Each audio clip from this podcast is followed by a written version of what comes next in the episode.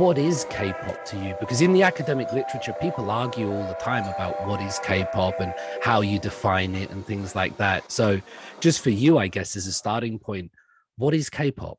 Personal information, but I was born on born in 1997, so I wasn't there to experience the 90s K-pop that people refer to as old school K-pop. You know. Mm. So all I know is, you know, faint memories of K-pop from the 2000s. So um, to me, K-pop, musically speaking, I believe developed its distinct sound and melody structure around, I would say, late 2000s. I would say 2007 to 2009.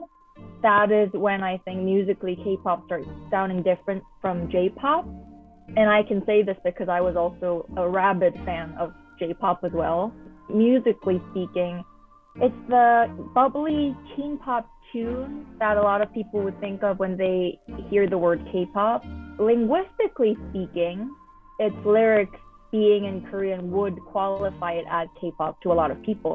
But that's recently changing, and the spectrum is getting broader because more idol groups who are totally um, Korean or have other um, Asian national members releasing songs that are completely in English in terms of lyrics. Mm. So that's blurring the category more. Speaking of broad categories, now I think just qualifying for one of the following should make it K-pop is one, lyrics are in Korean, but the performer is based in Korea. You know, they appear on music shows on Korean television channels.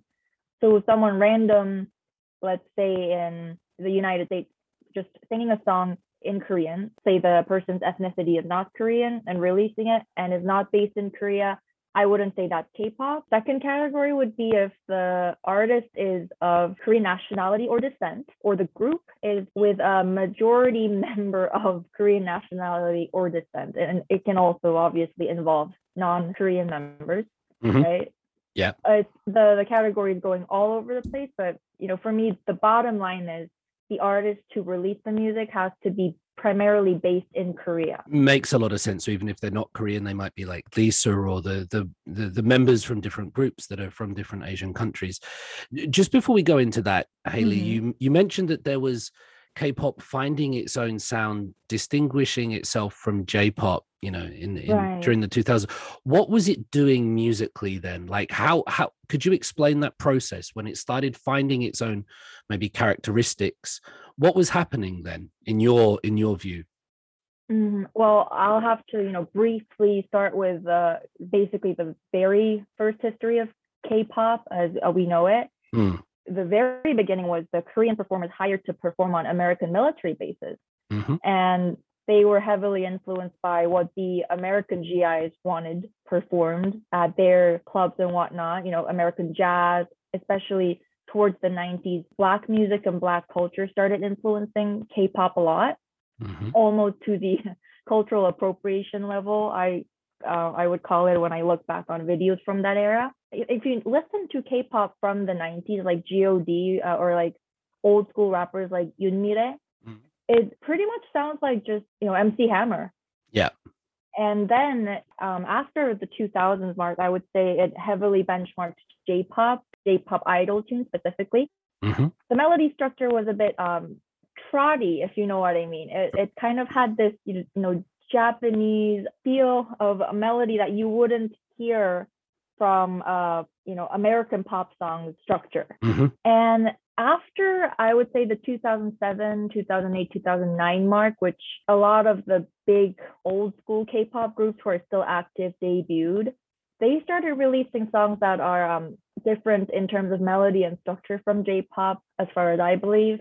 Mm-hmm certain notes that you use when you compose a song mm. that gives that certain trot slash J-pop vibe. Those got fainter after the 2007 mark, I believe, especially with um the emergence of Big Bang, the boy band. Yeah. After that, really, I think no, even from the instrumentals, no one would really confuse J-pop from K-pop if they're remotely interested in the field. It's a really interesting development. I completely agree about early K-pop sounding like elements of, let's say, American music. Like Seo Taiji sounds so much like Cypress Hill at times, and when it starts making its own thing, when you talk about Big Bang coming in, what I kind of associate with K-pop, and I'd love to get your take on this, is kind of a schizophrenic approach to structure. And I don't use that word negatively, but sometimes in western music you can you can understand where the song's going to go the bridge and the chorus they're all kind of predictable but sometimes mm-hmm. what k-pop does best for me is is is it's kind of weird in its structure and it does these unpredictable things i mean aespa's doing that to a huge degree at the moment it's like 10 songs in one but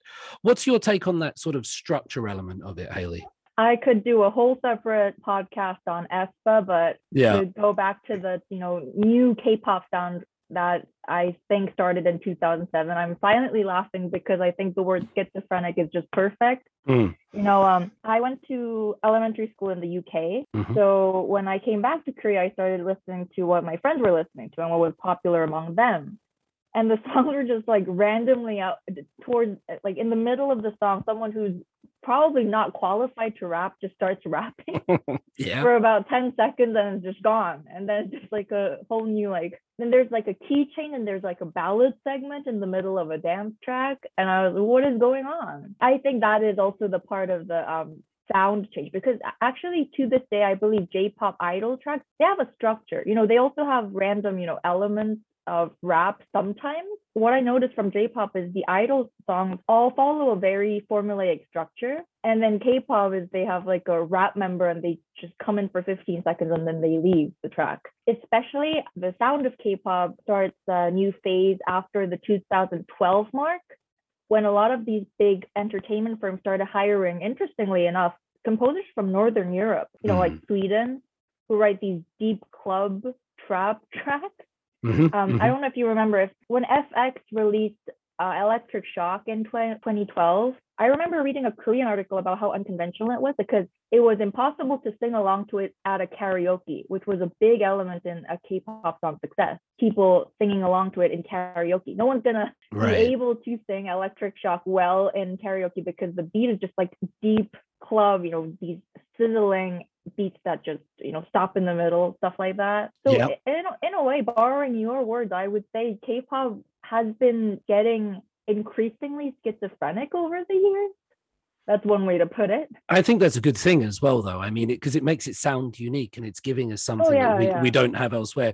You mentioned uh, uh, very briefly uh, like f(x) yeah i can hear that club sound in, in what they do. You mentioned briefly like big bang and their mm-hmm. influence. I, I, I mean, sometimes when we think about Big Bang, we it, it's the surrounding scandals now that we think oh, of. Yeah. But um, like turned uh, into a crime ring, but yeah, I know, and and that shouldn't be taken lightly. I don't mean to to make light of it, but at sure. the time, um, with like G Dragon and the music and the the aesthetic that he was doing and everything, it seemed really kind of you know radical and very impressive. It was hugely influential. What was your take on the the arrival and emergence of Big Bang on the industry uh, and sort of G Dragon and the other members as well? I mentioned Big Bang um, when I mentioned the 2007 transition of the sound of K pop. Even if they turn into a crime ring and they're just like rampant criminals, um, m- most of them anyway.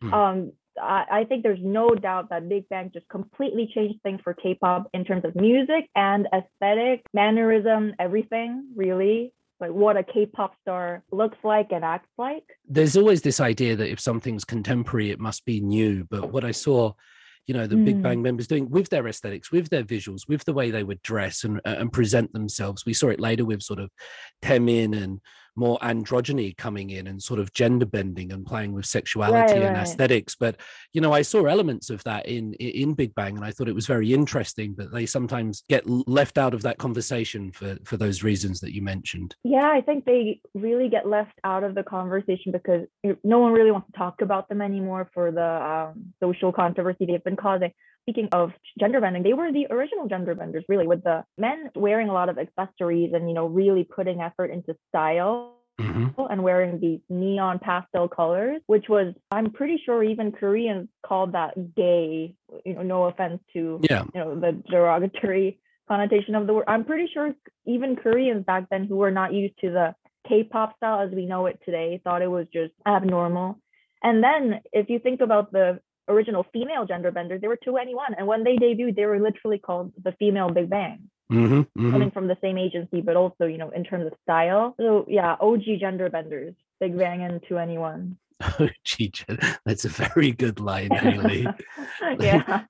so so where is K-pop now? So you you've given a brief little sort of overview of where it started, the break from J-pop, the arrival of uh, groups, the influence of Northern European writers, and, and that. Where is where is K-pop now? Do you think? I think in terms of popularity, especially global popularity, it is at a peak, and I I think we're going to see a higher peak in the future, definitely. Mm-hmm. But how strong will that Korean sense of identity like going to be in the future? That is a big question I have, and I really mm-hmm. want to find out in the future. A lot of people say, "Oh, K-pop is still a niche in the West, right?" Actually, K-pop is a niche in Korea, and I think a really good metaphor is when we think about um t- about ten years ago, Justin Bieber before he hit puberty and One Direction, were everyone in America and the UK you know, listening to their music and thinking positively of them? Not really, right? right. A set group of really dedicated fans were listening to them. And just like that, um, K-pop, short for Korean pop, it's still really listened to by a dedicated, primarily young fan base, even in Korea. Mm-hmm. Ironically, I think we're seeing it today at this very moment, so it's not even ironic, but the fan base of Korean pop will get much bigger abroad, while the Korean ethnic Korean fan pool will stay steady in terms of numbers. This is really interesting to me because when I when I teach Hallyu at university courses and things, many of the international students they they're huge fans of the groups you know uh, they're card carrying mm. members of, of various um, things but the korean students are all listening to selena gomez and uh, charlie puth and you know international so there's this crossover happening that i find really mm. fascinating that people are attracted to the to the other one i know a lot of koreans who just don't listen to any songs in other languages just in general mm.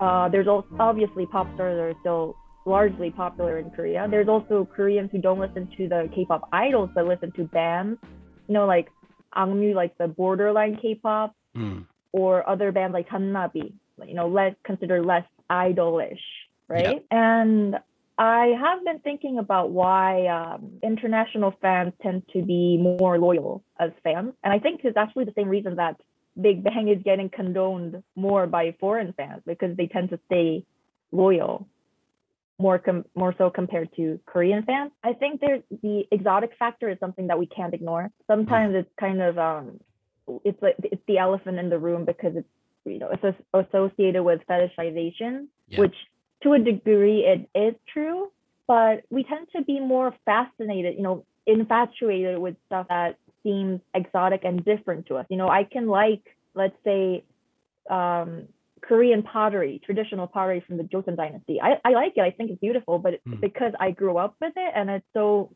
normal to me, I'm not infatuated by it. But then I see a lot of Japanese people just absolutely infatuated by Korean pottery. And I've met them in person mm-hmm. and they can't stop talking about Korean pottery, right?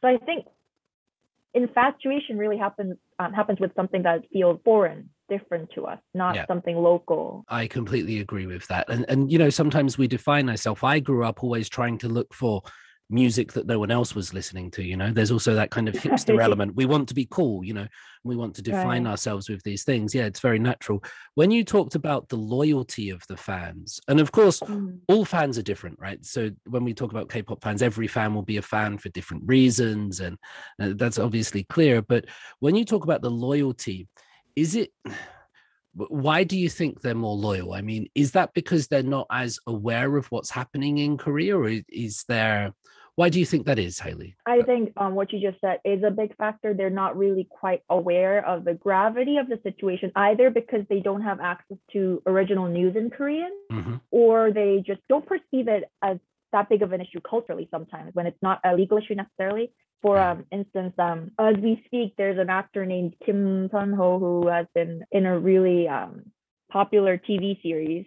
Yep. And he has been quote unquote canceled in Korea because he admitted to forcing an ex-girlfriend to have an abortion. Now, um, I had to write short articles about him, and I went into his Instagram page, and it's just completely full of um, English and other Southeast Asian languages, Mm. supporting the guy, while the very few Korean comments in between are expressing disappointment. And I thought it was just one of the examples of the foreign fans being more loyal. This might cross some people the wrong way, but I think a big part is fetishization. Like this just overzealous idealization of a um, foreign man slash foreign woman, right? It's not evil. We tend to think of especially members of the opposite sex as more exotic and more attractive, right? In many cultures, right? Mm-hmm. It might get weird, but I think a lot of those fans who condone, you know, let's say just um, a convicted rapist or someone who literally pressured his girlfriend to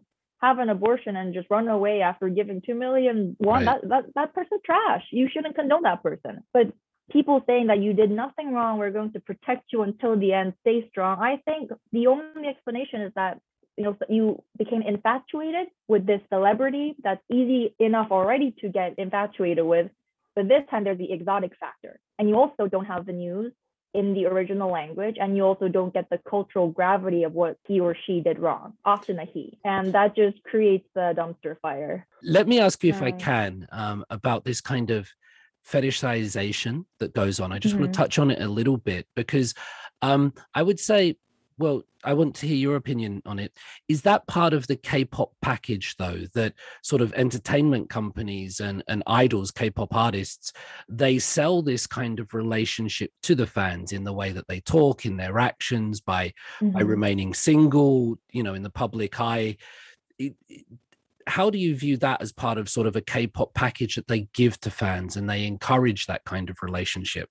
Yeah um i wrote a recent article about this. Bobby of boy band iKON Mm. uh, announced that his uh, girlfriend is pregnant and everyone was shocked and it turns out the baby is due next month. As people read into the handwritten letter. Um, a lot of people were um, shocked or disappointed which i don't really understand what's going behind the fans minds when they're heavily disappointed by someone else about to give birth or start a family Mm. and it all boils down to a pararomantic feeling that the fans have, right? And what I wrote at the time, you know, also quoting a lot of the other experts, is that it's easier to just dismiss those fans as, you know, they're crazy, they think they're dating the celebrity or something like that. Mm. But I think a lot of the stars who do face controversy when they start um, personal, actual romantic relationships, they're not completely innocent. Of course, they shouldn't, you know, face hate comments or like death threats for living their life. But Mhm. they're also partially responsible for selling the pararomantic fantasy. And to be completely honest, if they actually had, you know, pure musical talent that can't be replaced, they can't be replaced by just another pretty face or a pretty uh, boy face. Fans won't care if they date or get married. Um, and I thought of an example is that I'm a fan of The Weeknd, and you know, The Weeknd he's a stud, but he's not a he's not exactly known to be a pretty boy, right? And that's not the reason behind his popularity, right? Have you ever seen anyone get dressed that he was dating someone? Yeah, but that's the thing, and that's why I'm curious about it because you know you mentioned Bobby, Right. and there was there was Chen from EXO and Mhm. that all kicked off last year, and and and we we kind of grow up, or I grew up thinking it was really natural for pop stars because they're at the peak of their physical attractiveness sometimes, or or they're insanely talented, and we see them going through all these relationships in the West, but in Korea it's completely different, and I'm curious uh, about where it comes from, why it's still maintained. Will it change in the future? Will it be something that, you know, the entertainment companies Mm. slowly have to sort of say, well, you know, it's a bit, I'm just curious, like where it comes from and whether it will last in the K pop industry. As you mentioned, uh, Chen and Mm, uh, Bobby, you know, to be uh, brutally honest, just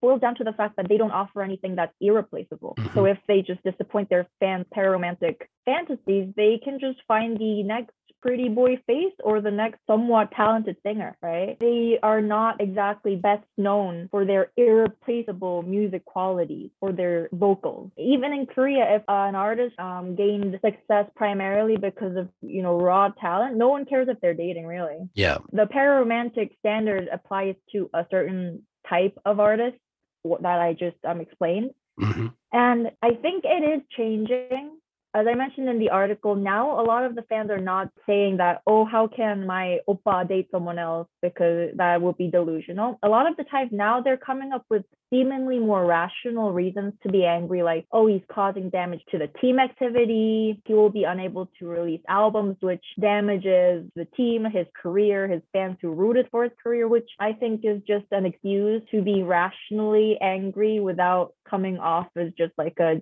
heartbroken fan. Mm-hmm. So the the change I would say is that fans are now a bit too ashamed to completely admit that they are mad because of the romantic feelings. And hopefully in the future fans really completely realize that this is not a good way to be a fan. If you're only a fan of someone just because you like to think you're in a relationship with them you know seriously reconsider your fanhood. I hope that's the way that fan culture would evolve in korea and also for like a lot of the um, fans abroad too. It's a really interesting point that i think you're making that once artists get really successful they're able to grow beyond that and they're able to sort of live their lives and do what they want and because they would be irreplaceable or, or they're uh, you know they're so valuable that they're allowed to do that we sort of say the fans need to perhaps reconsider their fanhood.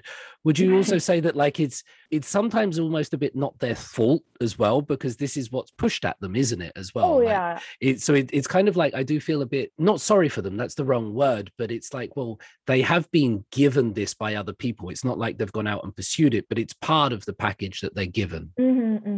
I can say like objectively speaking it is delusional but considering that they're mainly young fans i can't completely blame them because that Yeah. is the product that they, they were sold right right I uh, yesterday I wrote about SM Entertainment fan service app. So on this app, if you pay, pay a fee, like a monthly subscription, you Mhm. get personal messages from the artist. Right. The artist is in fact sending a group message, but you just get it on a one-on-one chat room. Do you understand the system? yeah yeah yeah So you feel like you're having a one-on-one chat with this person, and the chats are like, "Oh, today's cold. You know, wear warm clothes and have you eaten?" What is this if it's not deliberate selling of pararomantic fantasies? yeah. on the entertainment firm's part. So I think you know both sides are in the wrong of this mess that happens when uh, popular celebrities caught dating. Sadly, i'm kind of glad that i i'm not 14 and 15 with a smartphone you know that i miss because Mhm. there but for the grace of god could go me you know i could have grown up and i would be in a in a chat room at 14 years old with Vesper or blackpink or something like that you know I, it's it's just how they grow up that's the society perhaps right. As Um, Will Smith said, you know, you could be stupid and thirsty in private before. very well said lucky. will smith yeah it's amazing i grew up listening to will smith as well he used to be really big um you've Mhm. you've mentioned some of your writing and, and one of the reasons i did want to talk to you because you do do a lot of great writing on this topic and i've i've read your articles and i, I Thank you think so you much. I, I think you do great stuff, Haley. When I read a lot of other stuff or when I go through social media, a lot of the big media outlets, whether it's in English or Korean, a lot of the reports will just say, oh, this week, this group, they broke 100 million views or 50 million views or a billion views. And I, I always find this kind of, I don't know, just like sporadic advertising. Like it's never actually talking about music or artists, but that Mhm. you know the industry is just devolving into this number game of how many views you can get uh, what's your take on that these these reports we get about the number of views dominating a lot of the the conversation Or um, this could be a whole separate talk, but the number of albums sold, because Mm, that that's also a common topic, right? yeah you know, as someone who uh, is in charge of writing those articles on a designated day, because those are short articles that we just kind of tend to take care of, Mm, the real honest reason for any media company, those are the ones that get easy clicks from the super loyal fandom. mhm. And I also, um, do you censor parts of this Uh, I. I i can or i can't it's just yeah if there's something you want me to I wanted to say that this K-pop industry, especially between the fandoms, it's kind of become a numbers pissing contest. Yeah. Right. Just you know, I I we broke you know 100 million views on YouTube in 55 hours and 16 seconds, and the fan the fandom the certain fandom is just overjoyed and the other people are like who's that? Of course those articles are not the top notch journalism people dedicate their time to write. It's what generates traffic and it's what keeps the news outlets going.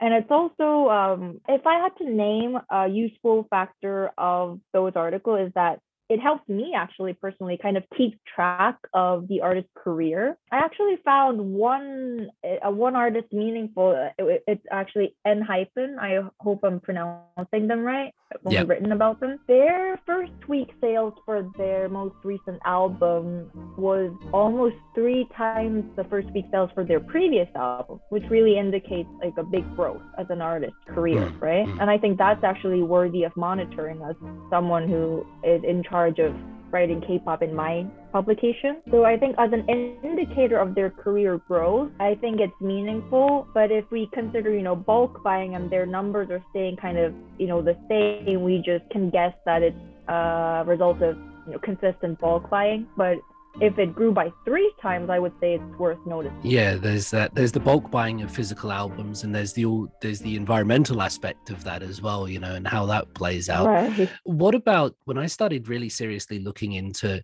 to K-pop and and YouTube and views and how it all went down and social media, I started seeing like the guidelines on how to stream. And so you you you described it sort mm-hmm. of like as a pissing contest between groups, like who can get the most views in the least amount of time.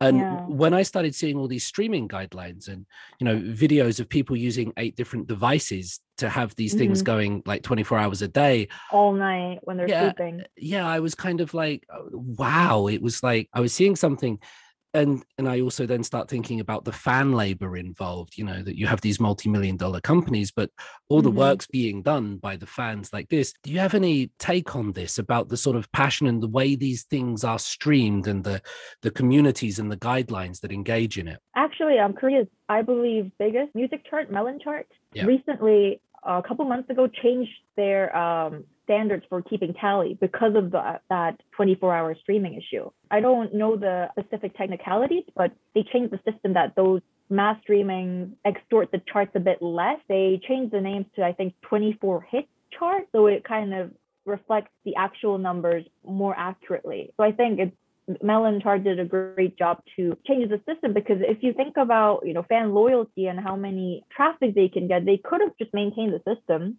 you know who cares about those teenagers mental health? But they uh, they changed system and their criteria because they knew this was a problem. It was almost like a k-pop sweatshop mm. of fan labor. And when i actually write those short articles about let's say a stray kids hit how many million views on youtube there's a lot of retweets that we uh, that our official twitter account gets about these fan accounts saying you know the fandom name let's say army or like this fan club name, go share this article, retweet it, give it a like mm-hmm. to promote that our group hit 100 million views. I mean, it's, it's voluntary, obviously, so I don't have a problem with that. But I'm just, above all, I'm just astonished by the level of loyalty and the mm. length they're willing to go because I I haven't been that motivated for anything in a long time. So that motivated. I think it's a really you should start doing it for the Weeknd. I think Haley, but you're right to say that you know he's, he's fine without me. yeah, he is.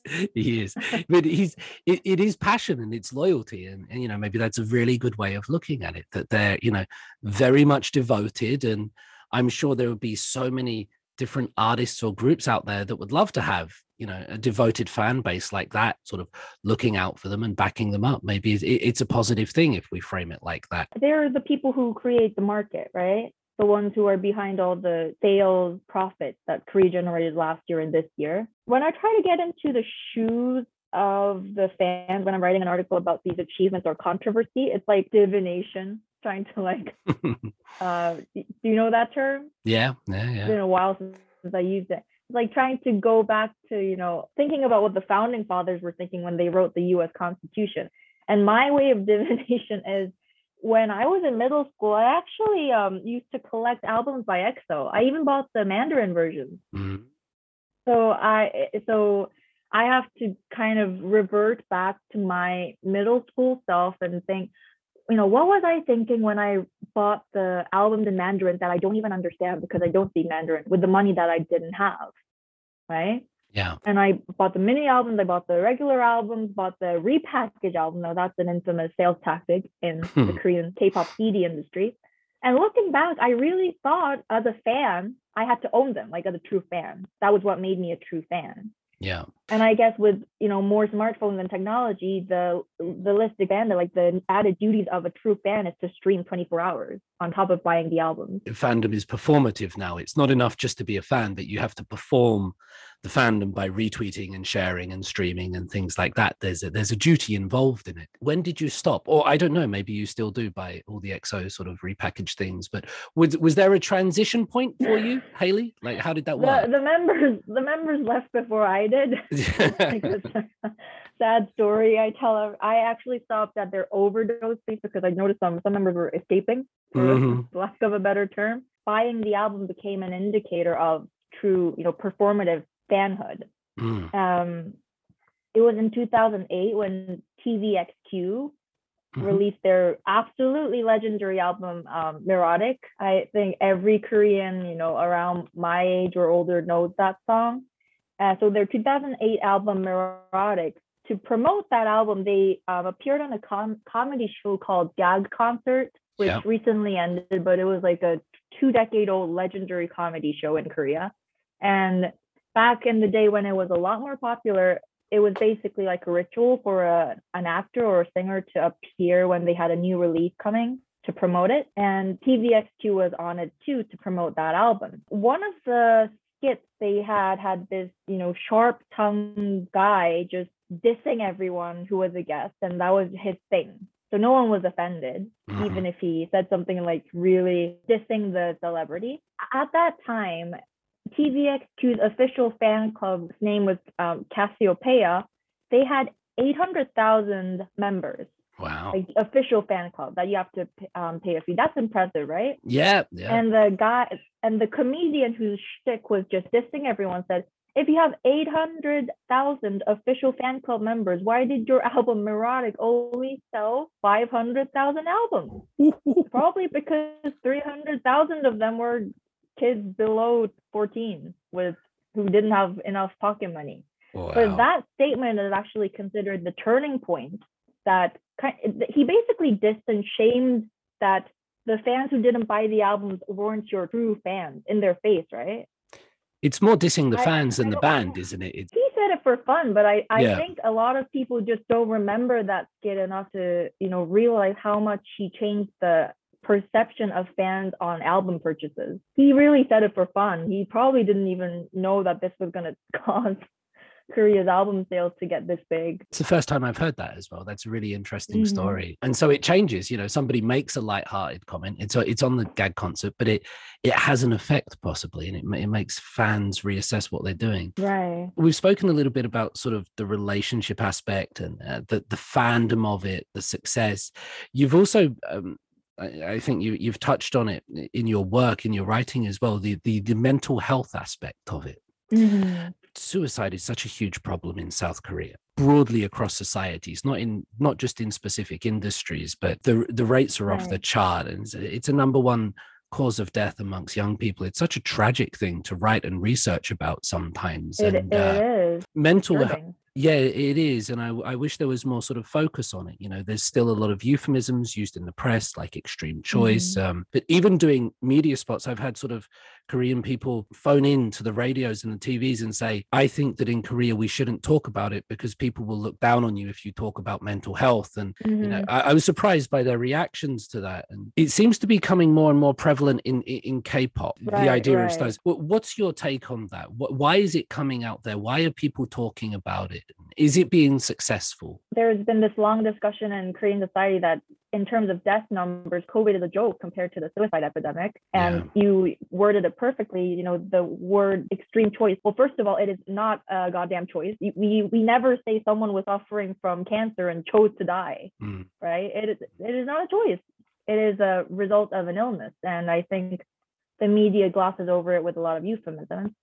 And just like any other social issue, I think when celebrities are involved, it usually starts the social dialogue actually the most recent article I wrote on K-pop was Sunmi recently speaking out about her mental health. In that article, I quoted a pop culture critic who mentioned the 2019 suicide of singer Sulli as the crucial turning point mm-hmm. of the mental health dialogue, at least in the entertainment business, not really for the general public yet, because they're still ashamed their job and their the people around them still stigmatize them. But at least for showbiz, I think her suicide and then Goo Hara and then a year be- shortly before with a bit less awareness, um, Jonghyun of SHINee Yeah. All those happening with within about a year, I believe. Just it, it was it's more visible when celebrities commit suicide and it's on the on the news. When someone around you, just normal people commit suicide, it it doesn't make it on the news and it's not visible. Therefore, it does not start a dialogue. Three really famous people taking their own lives in a year span. I think that really shocked people. It really made it tangible to to the Korean public how serious of an issue this is, especially when a lot of the Koreans think, oh, mental health is a problem that will be solved if you just have um, enough money, if I get a job, if I get that promotion. And these celebrities who seem like seemed like they had it all in these fancy houses with the perfect career and they killed themselves. And I think that's what really was the turning point for the Korean public to realize that it's not all in your head. It's actually a serious mental it's a sickness. It's a mental illness. Yeah and and, and perhaps the answer is not just nolyok or effort which is sometimes you know used in korean society right? It, but but it's more that you know if if you have physical pain you go to a doctor and if you have mental issues mm-hmm. then you, you you go and get it checked and it, it's not a it's not something that should be ashamed of. Uh, I, have been I've been rather impressed to see uh, certain K-pop artists or people, you know, actually coming out and addressing these things and saying they're taking a break mm-hmm. or that they're dealing with things. Um, I think Lee Soo-hyun's been doing it as well recently. So I, I think it, it, it's a really good sign because they're saying things that aren't really being said by other people, uh, it's politicians. Yeah, and so I guess what I want to ask you here is should maybe should is the wrong word, but it's about values and K-pop stars. Now, for like we often kind of assume that K-pop is often valueless. You know, you've got to keep your political political opinions quiet or your morality or your values and right completely neutral completely neutral because you don't want to upset fans you might have fans in japan mm. or china and you can't we've seen all the stories right and the apologies that comes with nationalism but you can't even say women and men are equal anymore apparently you can't if say you're a celebrity you can't say taiwan's you can't say Taiwan's a country either, apparently, if you're with JYP. You but... can't even wave the Taiwanese flag. It is insane. Yeah.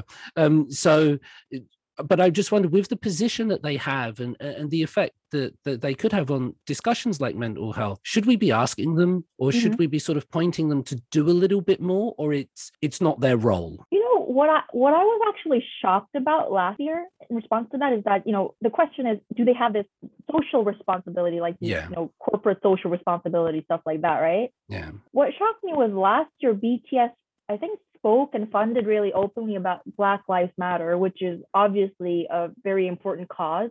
Yeah. And I honestly, I think the reason that they sponsored that first, and they still haven't, no Korean celebrity really has officially, you know, promoted mental health awareness. I think they're only allowed to speak on issues that seem so detached and foreign from Korean issues or mm. surrounding countries. You know, it's wrong to say that there's no black people in Korea, but statistically speaking, it's the number is very small, too small to affect any kind of debate in Korea politically, right? Or in surrounding countries in Asia, uh, mm. like China or Japan. So in retrospect, I I think it kind of means that the only is- issues that Korean celebrities are allowed to talk about is something so detached in other words, it doesn't really affect anything in Korea, to be honest. And it would be great if they speak on more issues like domestic violence, child abuse, mental health that is actually affecting the everyday lives of Koreans in Korea. But at the same time, I can't force them to do anything. I mean, they are famous, but that's the result of their talent and hard work. And maybe they didn't want to be famous. Maybe they just wanted to make music and money. So I can't condemn them for not speaking out on those issues, but right. I can say for sure it would be great if they do and it would be really effective. I think that's a really good position to take. Yeah, we, we can't force them to do. And I completely agree that the positions that they do sometimes take are generally external outside of Korea and in in English, perhaps, rather than in Korean related to domestic Korean issues, because then it becomes politicized, right? Whether it's, right. you know, uh, whether it be abortion or women's rights or mental health or anti discrimination, LGBT in Korea, that's where K-pop is still very neutral, isn't it, for the most part? And that's on them. They're, that's their choice. Their hard work and effort has got them where they they are. And so, yeah, if that's their choice, I guess that's what it is. I guess it's the firm's choice to be very honest. I'm sure the individuals as human beings they must have opinions. It's just that they're not really allowed to. Yeah, and that's that that becomes part when you're in in an entertainment company, I guess, and then you you you're bound by certain rules and regulations, right? Yeah, but still, I I, just want to keep that little bit of positivity that I have seen that mm-hmm. discussion on mental health in K-pop, and I think oh, that's yeah, a really good thing. Where else do you see good things in, in, in K-pop, Haley? So we've we've touched on a few sort of elements that might seem critical or you know we're doing that. But where else do you see goodness and positivity and great things in, in the industry or in the music? First thing that comes to mind actually goes hand in hand with um, misunderstandings about K-pop. Mm-hmm. I think as K-pop gains popularity abroad, there's also a, a, better awareness that comes with it, as well as the haters. Mm-hmm. Um, what came to mind was that there was uh, this uh, prejudice or stereotype that all these K-pop artists are manufactured and uh, created as opposed to you know independent free spirited western artists. Mm-hmm. and actually dr phil mentioned this um, openly on a show. It wasn't his intent like the main point of the skit um, the show was not to bash on bts in a segment he actually mentioned that these aren't real people these are manufactured images. But actually everyone in showbiz has a manufactured image. That's what celebrity and showbiz is about isn't it Mm-hmm. That was what I thought. So to pinpoint K-pop artists as these passive, personality-less, manufactured beings, I think honestly it is, you know, basically rooted in racism. That is the biggest explanation mm-hmm. that can explain the situation. And as K-pop grows in popularity, especially BTS topping a lot of the charts in the West, I think they're helping solve this misunderstanding because it's well known that they produce a lot of their own songs. They, you know, release remixes, lyrics, and um, songwriting. And also, a recent incident was a collaboration with Megan Thee Stallion and BTS on their song Butter recently. And uh, I, I don't know how much you followed the story, but actually, Megan Thee Stallion's agency was against this collaboration because they thought it wouldn't help her career. So they so Megan wanted to do it, and the, her agency was holding her back. I would fire that agency. That agency knows nothing. Right. I mean, right. a collab I mean, with Megan BTS. Can do whatever she wants. Megan, you, you can't stop Megan Thee Stallion, right? and at the same time, it turned out actually Hybe, BTS's Korean management firm, was the one who was the most respectful and protective of their artists. So it completely was against the, the stereotype that the Western agency is the one letting the artist com- be completely free and creative. Mm. And these Asian K-pop agencies are the ones controlling manufacturing these fake personality-less non-artists.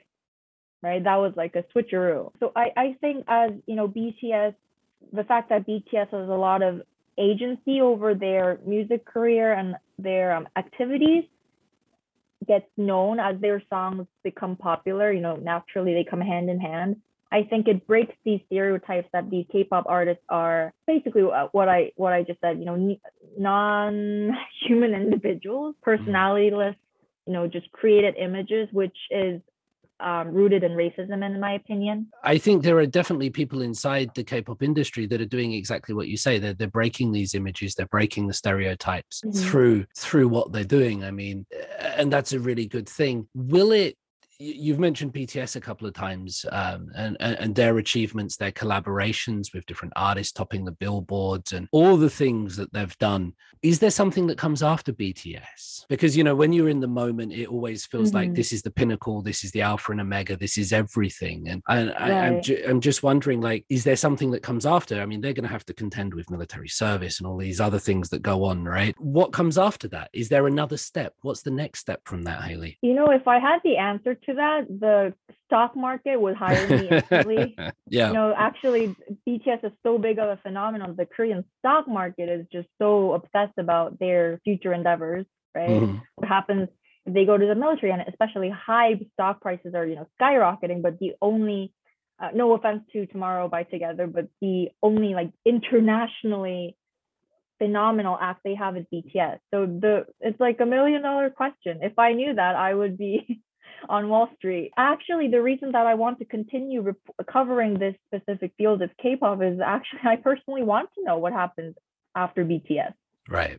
Yeah, me too. Even if BTS, you know, this um, like this mega powerhouse goes to the military, I don't think the other fans of the, you know, the, the relatively smaller fans are going to completely disappear one day. So I was thinking maybe um, it's going to turn into a more dissipated grassroots type of fan activity culture. I really get where you're coming from on when you're saying that you want to see where it goes. And me too, because the support and the interest in K-pop is genuine. Like with all the international students, they're not lying when they when they love this thing. All around the world, people are, are digging into it. And I don't know where the story goes and I, I don't know how it ends or where it ends or what comes next. So I, I'm with you. I, I'm really interested to see how it plays out as a cultural movement. And it's more than a cultural movement to people that are living it. You know, it's real life and it's also the success of their country and the pride and everything like that. So there's so many things tied up into it. Um, mm-hmm. are there any things in like the next generation? You mentioned a bit of sort of um, ENHYPEN. We, we've sort of touched on aespa They seem to be doing all right recently. They're they're trying this. I like their songs actually. Um,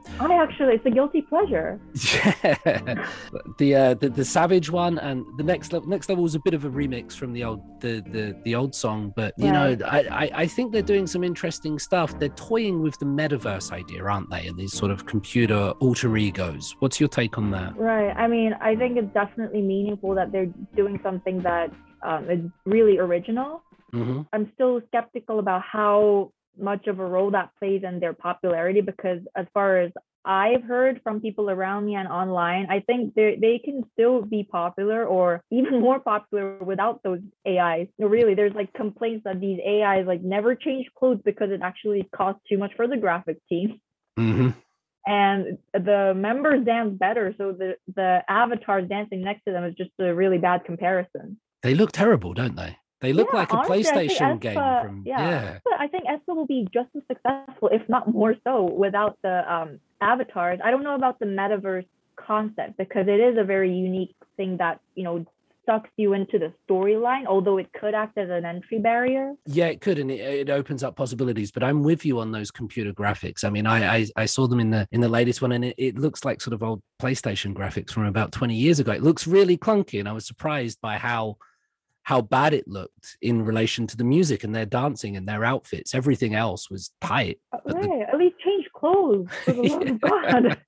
I mean, everyone's wearing pure white and they're in pur- purple and like this hobo look. What? At least they're doing something. At least there's changing. And, and, you know, we mentioned sort of about BTS. They went through quite a few different changes before they hit on the successful model, right? That it takes a while for groups, I guess, to hit their stride and find out what works. Yeah. I think Savage is extremely consistent with Black Mamba, which relatively compared to like Next Level and Savage, it was Black Mamba wasn't really met with a lot of positive reviews. Mm-hmm. Right.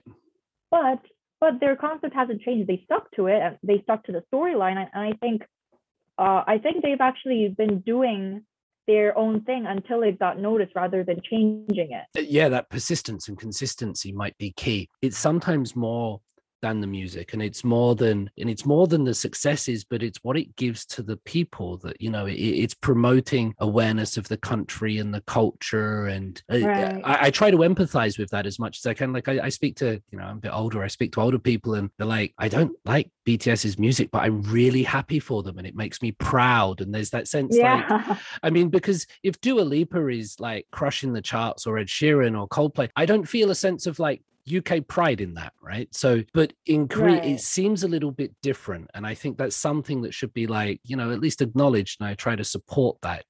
Do you get that? Do you get that sense that, you know, it's this a, a sense of pride in the, the success? Yeah, it's like a, a success of a group project. And yeah. what you mentioned is, I think the US and the UK, especially those two countries, they're, you know, really used to dominating the world, quite literally sometimes. Yeah actually i think when a non non-US or non-UK singer performs really well on Billboard, I swear I could I did see some examples of that country being really um happy. This this doesn't have anything to do with showbiz, but remember when um Slovenia like made a statue of Melania Trump? Mm-hmm.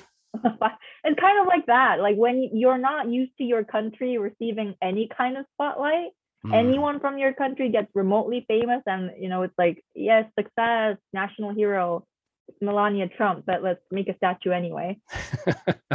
I wrote in my notes about um, Hallyu, and I think that is the term that really summarizes everything that, you said about K-pop being more than the music. It's the mm. language, it's the aesthetic, it's somehow also the um, social atmosphere and social values of Korea, whether it's good or bad. Mm. Right? It's like a um, it's like a total experience. I I think really the best the best metaphor to compare it to is what um, Paris used to or still stands for. Right? It's more about it's more about just French food, fashion, language, um, chanson, or um, the city, the architecture, those aren't popular just for the individual aspect, right? It's the mm-hmm. total experience that Paris has and also symbolizes, you know, in theory.